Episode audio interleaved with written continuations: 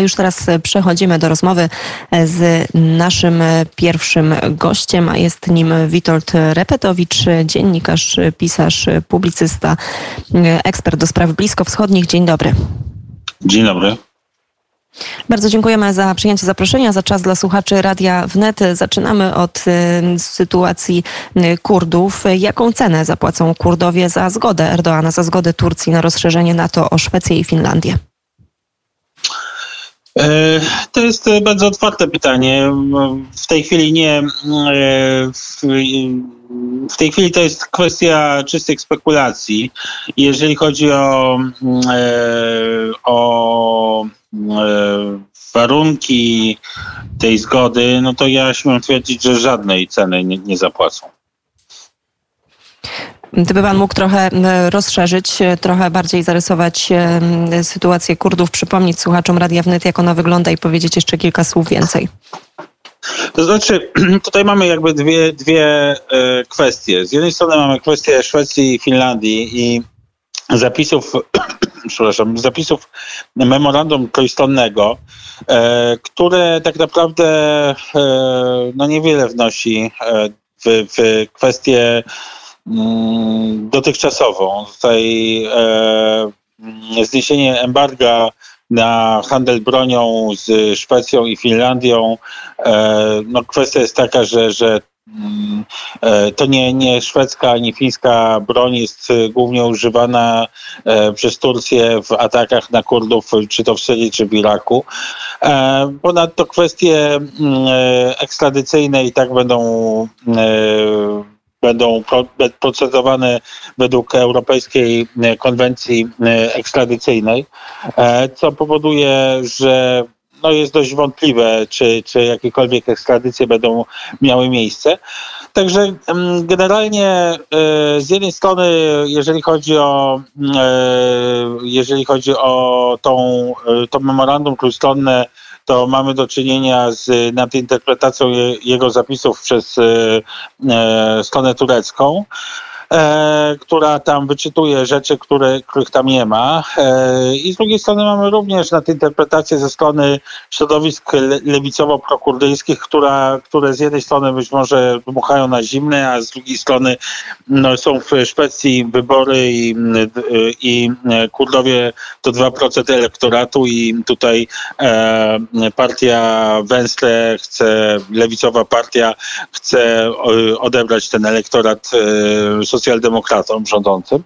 Także mm, e, ja tutaj nie widzę w samym memorandum trójstronnym jakichś e, istotnych zagrożeń e, dla Kurdów.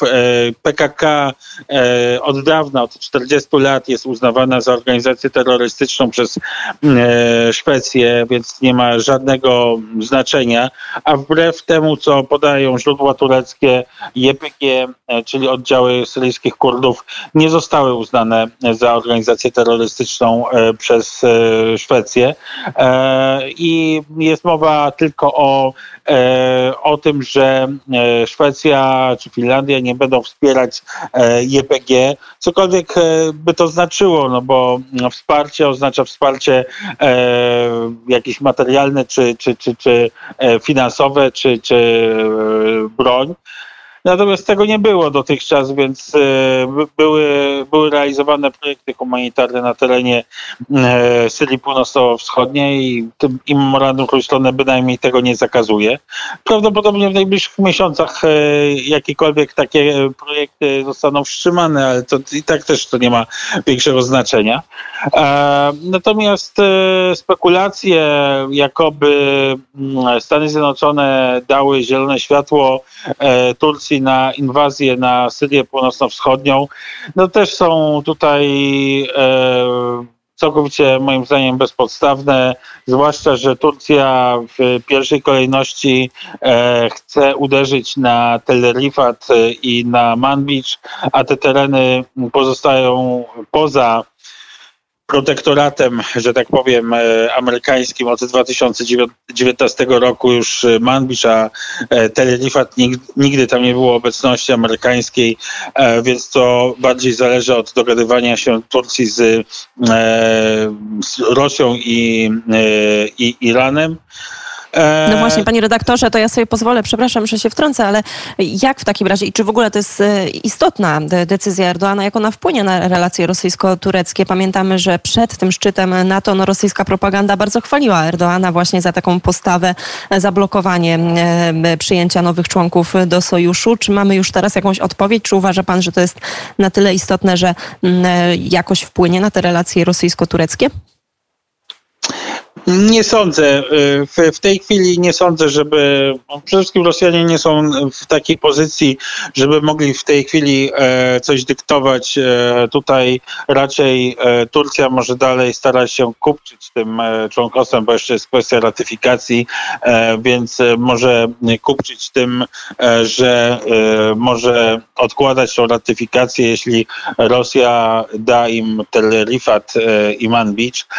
Natomiast problem w tym, że Rosja, że nie zależy to tylko od Rosji, ale również od Iranu i tutaj Iran tego nie chce. E, natomiast e, warto pamiętać, że e, Rosjanie, że dla Rosjan bardzo ważne jest to, że Turcja nie wprowadziła, nie przyłączyła się do żadnych sankcji, że wręcz zaprosiła oligarchów rosyjskich do ukrywania Uh. Swojego majątku w, w Turcji, że e, nie zakazała lotów e, do Turcji i Rosjanie nie będą ryzykować e, tego, że, że, że to się zmieni, więc tutaj nie przewiduję, żeby Rosjanie mieli karty do tego, żeby iść na jakiś, na jakiś, jakieś starcie z Turcją.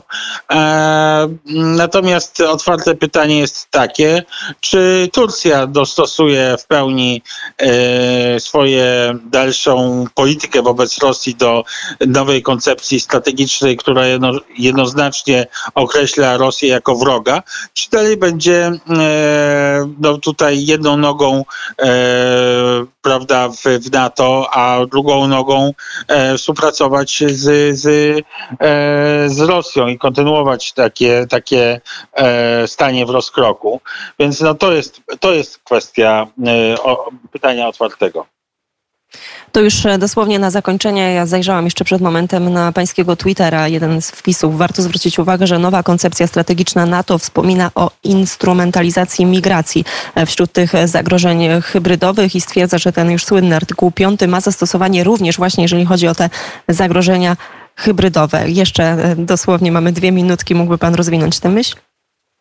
No tak, no. E, e, ja od dawna mówię, że e, weaponizacja migracji, e, e, o weaponizacji migracji, o broni demograficznej.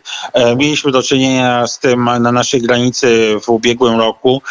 To jest dość oczywiste, że te działania będą wznawiane, że to, co mieliśmy też na granicy hiszpańskiej w Melili ostatnio, że był to, że był to atak hybrydowy, Także oczywiście, że Rosja będzie dalej razem ze swoim e, tutaj wasalem, czyli Łukaszenką, e, będzie starać się dokonywać e, dalszych ataków na nasze, mówię tutaj nie tyle o nie tylko o polskim, ale generalnie o ter- przestrzeni e, unijno-natowskiej, e, że będzie starać się tutaj e, dokonywać ataków i, e, i bardzo dobrze, że e, NATO jednoznacznie wskazało, że e, instrumentalizacja migracji to jest element wojny hybrydowej. Także to jest oczywiste, że to jest element wojny hybrydowej. I tutaj postawimy kropkę. Bardzo serdecznie dziękujemy za komentarz. Witold Repetowicz, reporter wojenny, pisarz, między innymi książka Allah Abgar, Wojna i pokój w Iraku, ekspert do spraw bliskowschodnich. Bardzo serdecznie dziękuję za rozmowę. Dziękuję bardzo.